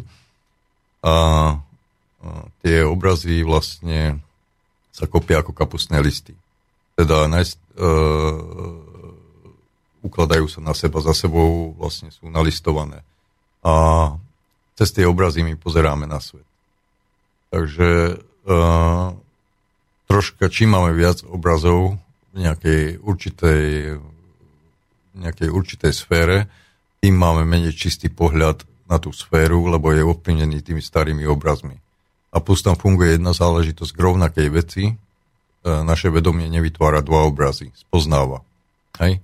Je tam kartotéka, ktorá sa volá pamäť. teda e, vidím nejaký ten, e, vidím nejakú tú činnosť, alebo nejakú, vidím niečo, čo sa deje. A keď to uvidím, tak automaticky sa začne prehrábavať tá kartotéka, či tam není obraz už na to. Ak tam obraz je, tak sa vytiahne a neukladá sa nový obraz. A veľmi veľká chyba je taká, že prirovnávať e, nové skúsenosti k starým, lebo tým pádom sa neuloží nový obraz, ale sa vykope starý, ktorý je podobný, ale nie je taký istý. Hej. Takže vlastne veľa ľudí, a toto som už robil takýmto spôsobom, tak to je akurát presne vošiel dnu do tej e, kartotéky, vyťahol si dačo staré, ktoré možno na nejakých 60% aj zodpoveda tomu novému, hej, a už si e, pracuje s tým obrazom, ktorý je tam uložený. Už s tým novým nebude pracovať, neuloží si. Lenže tých 40% informácií, e, ktoré tam chýbajú, jednoducho e, je dosť veľké percento chyby. A to som povedal číslo od brucha, takže to je úplne jedno, ale pochopiteľné to je. Je to jasné a otázka je, čo môže vlastne dospelý človek plný obrazov, riadna kapusta, čo môže urobiť vo svojom živote, ak chce sa trošku očistiť a začať veci spoznávať na novo. Lebo myslím si, že to je veľmi podobné vo fungovaní treba s, s partnerkou, hej, s tou som sa rozviedol, chcem začať znovu a chcel by som byť čistejší v sexe, práci, práci s deťmi, pobytom s deťmi vlastnými alebo inými? Toto je tiež súčasť tej školy ľubkov, ktorú my zatiaľ nerobíme. Momentálne je to jedna časť. Škola ľubkov vlastne sa skladá z veľa častí, ako v podstate zo všetkých, ktoré, s ktorými sa človek stretával v živote bežnom a ktoré musel riešiť. A toto je vlastne očistenie vedomia alebo očistenie soznania na to sú rôzne, rôzne praktiky, akým spôsobom očisťovať pomaličky tú kapustu spred, naši, spred našich očí, aby ten svet bol čoraz jasnejší. Nejaká časť očistenia príde aj tým uvoľnením, lebo veľká časť našich všelijakých e, vnútorných, povedal by som, strachov, fóbií a takýchto vecí je uložená ako stroj, teda pôvodný zdroj, ako svalové napätie vo vnútri. Hej. Ako dakedy, ja neviem, ako 5 ročník som sa naľakal dačoho a, a myklo mi celé telo sa stiahlo. Vzniklo, vzniklo tam nejaký mikrouzlík, ostatné sa všetko uvoľnilo a ten mikrouzlík zostal. S prepojením vlastne na ten zdroj, ktorý mi zadal tú informáciu. Na tú, na tú konkrétnu situáciu. Áno vzniká nejaká, nejaká záležitosť, ktorá mi potom vyvoláva v pozdejšom živote nejaké strachy. Hej, neviem prečo, neviem za čo. Idem k psychiatrovi, psychológovi alebo psychoanalytikovi, ktorý odstraňuje vlastne s tým, povedzme, psychoanalýza je podobná ako troška ako tieto ľubkárske techniky v raj, lebo ako s tým nemám ja osobne skúsenosti, ako budeme sa to učiť, ako bude to ďalší krok, ktorý musíme absolvovať, ale zatiaľ sme to nerobili vlastne odstraňuje sa pomaličky z tela, teda tak, odišiel som inde, psychoanalýzou sa odstraní tá, tá vec, ktorá sa nachádza akože v myslení. Hej? Ale ten Tako... mikrouzlik zostal, on si vytvorí novú cestu, pohľadá časom hej? a vytvo, uh, vyrazí inde. Hej? Čiže v tou psychoanalýzou dám preč ten jeden znitý kapustný list? Ako? ten, dám je preč ten jeden kapustný list, ten, ten, ten, ten s tým zlým ale, zážitkom. Ale, ale treba ho dobrať aj z tela. Áno. A keď sa neodobere, tak on si nájde cestu, aby prerastol zase, možno neprerastie úplne presne tak, ako bol predtým, ale uh, môže byť uh, tak, kde inde. A toto očistenie uh, poskytuje nejaké techniky, ktoré si môže urobiť človek ako sám, teda vlastne pomaličky dávať preč tieto veci. Je to dôležité preto, lebo v ľubkách sa robí s jemnými vecami, do určitej miery nás to pustí. Ale potom už e, vlastne tie naše, e, tak by som povedal, chyby, ktoré máme vďaka týmto listom, už nás zastavia. Hej. To môže prísť po dvoch, troch rokoch a začne tá práca byť slabá aby sa zosilnila, aby sa prečistili tieto záležitosti, tak sa postupne jeden za druhým odstraňujú tie listy. No, na to je tradičná vlastne nejaká metodológia, ktorá, ktorá očistuje to vedomie. No, keď človek prejde tú hranicu, že už vlastne zvládol nejaké veci sám, to očistenie, potom sú veci, od ktorých sa nevie on zbaviť sám a potom to musí robiť človek, ktorý je, má tie vedomosti.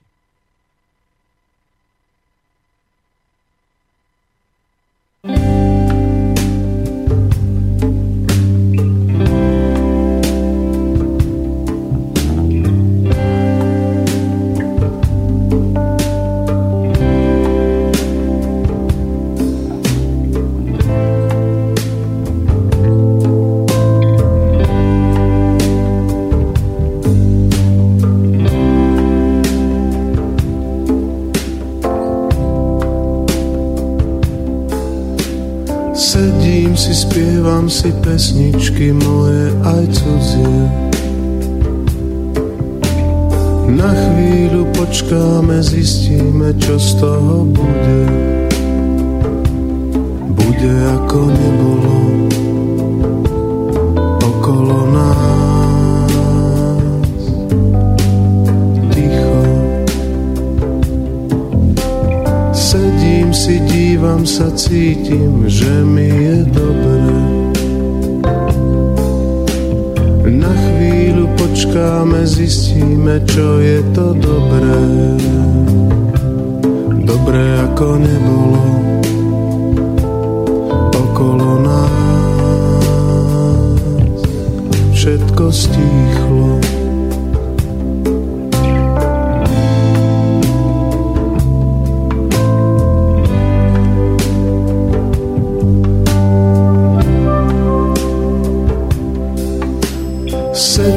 Spievajte pesničky cudzie aj vlastné.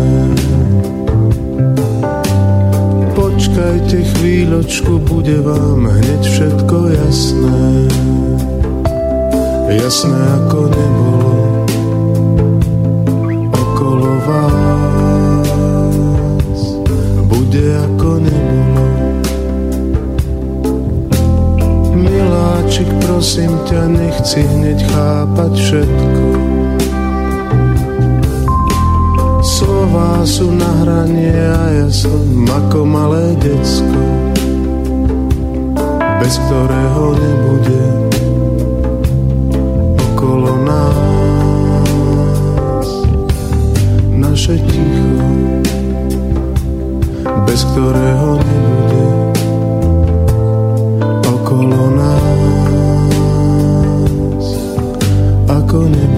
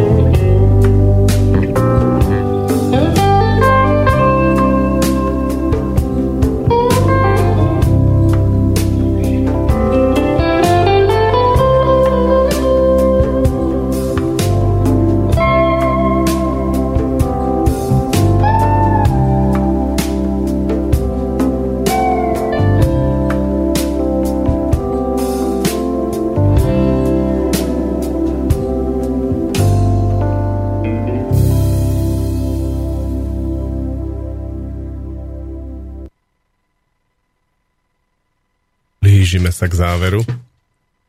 Chcel by som sa ťa spýtať, ty keď robíš tréningy, tak si vlastne kúsok alebo nejakú časť popredu pred tými ostatnými zverencami, ktorých cvičíš.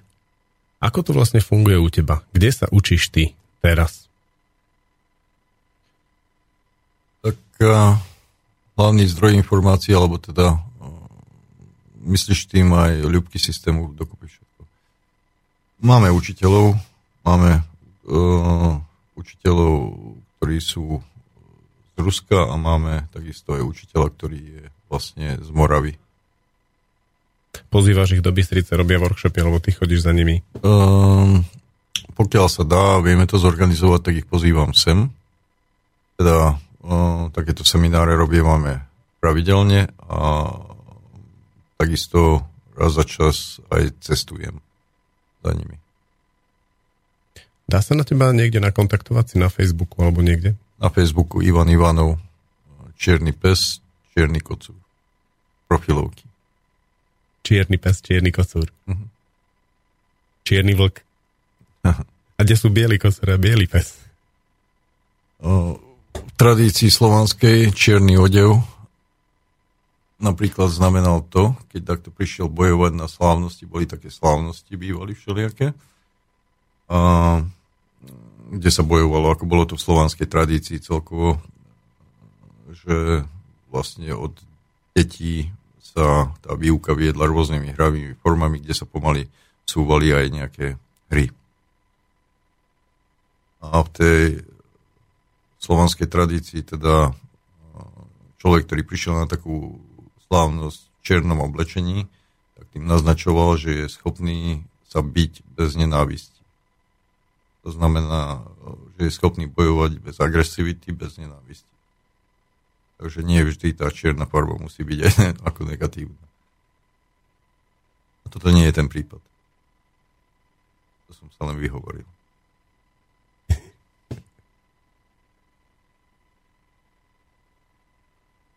Čo v tebe rezonuje po týchto dvoch hodinách rozprávania? Taká zvláštna skúsenosť je pre mňa, ako prvýkrát som v takomto zariadení, teda okrem internátneho rozhlasového štúdia, kde som trávil veľa času, ale kvôli kamarátom. Takže taký zvláštny pocit a mm, bol si pomerne málo doterný, takže otázky boli v pohode, takže cítim sa príjemne. Re- rešpektoval som tvoje dlhé a zložité. Vieš niečo dlhé a zložité povedať na záver? Neviem, tak uh,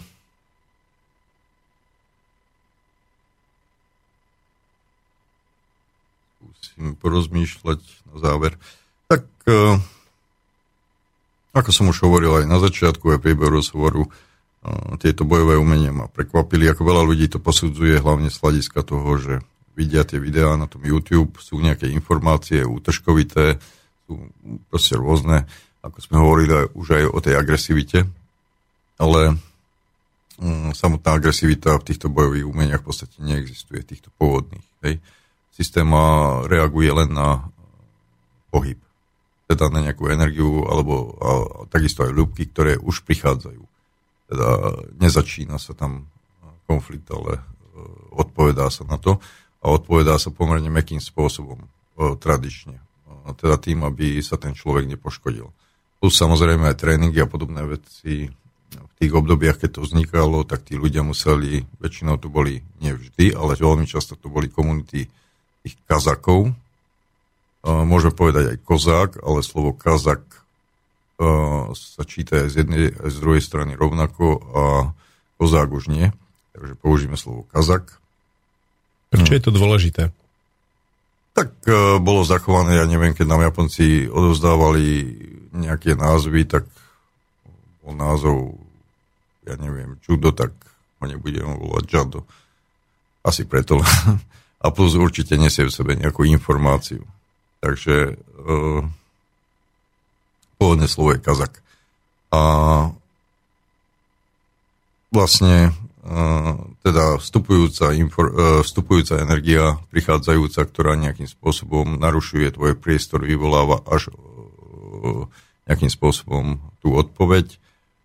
Takže nejaké snahy o to... No, je tam jedna pravda, že veľakrát, veľakrát vidíš na seminároch ľudí maskáčok, aj tak, dokonca ja si ich obliekam, aj keď som sa tomu bránil, lebo nie som nejaký militantný ani vojensky orientovaný typ, ale ako veľmi pohodlne sa v nich bála na zemi a sú v tomto hľade fakt lepšie ako tie plaky. Takže eh, chcem povedať len toľko, že eh, aby si ľudia z toho neevokovali nič agresívne.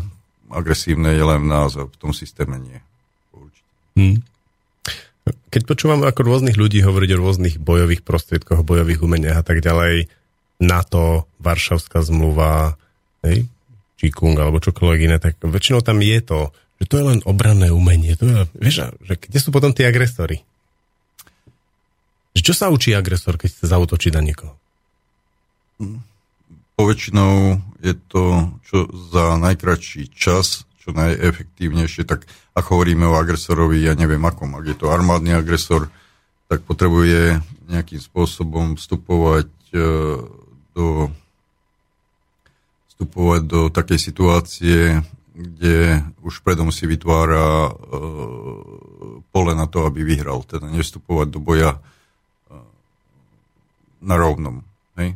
Takže toto je prvá vec. E, snaží sa ovplyvniť tú situáciu tak, aby bola pro, prospešná pre ňo a e, reaguje väčšinou ako prvý. Takže dosť ťažko nazvať agresorom toho, ktorý sa 5 minút uhýba a potom udre. Či je to už v rámci uh, bojového umenia alebo nejakých iných vzťahov medzi uh,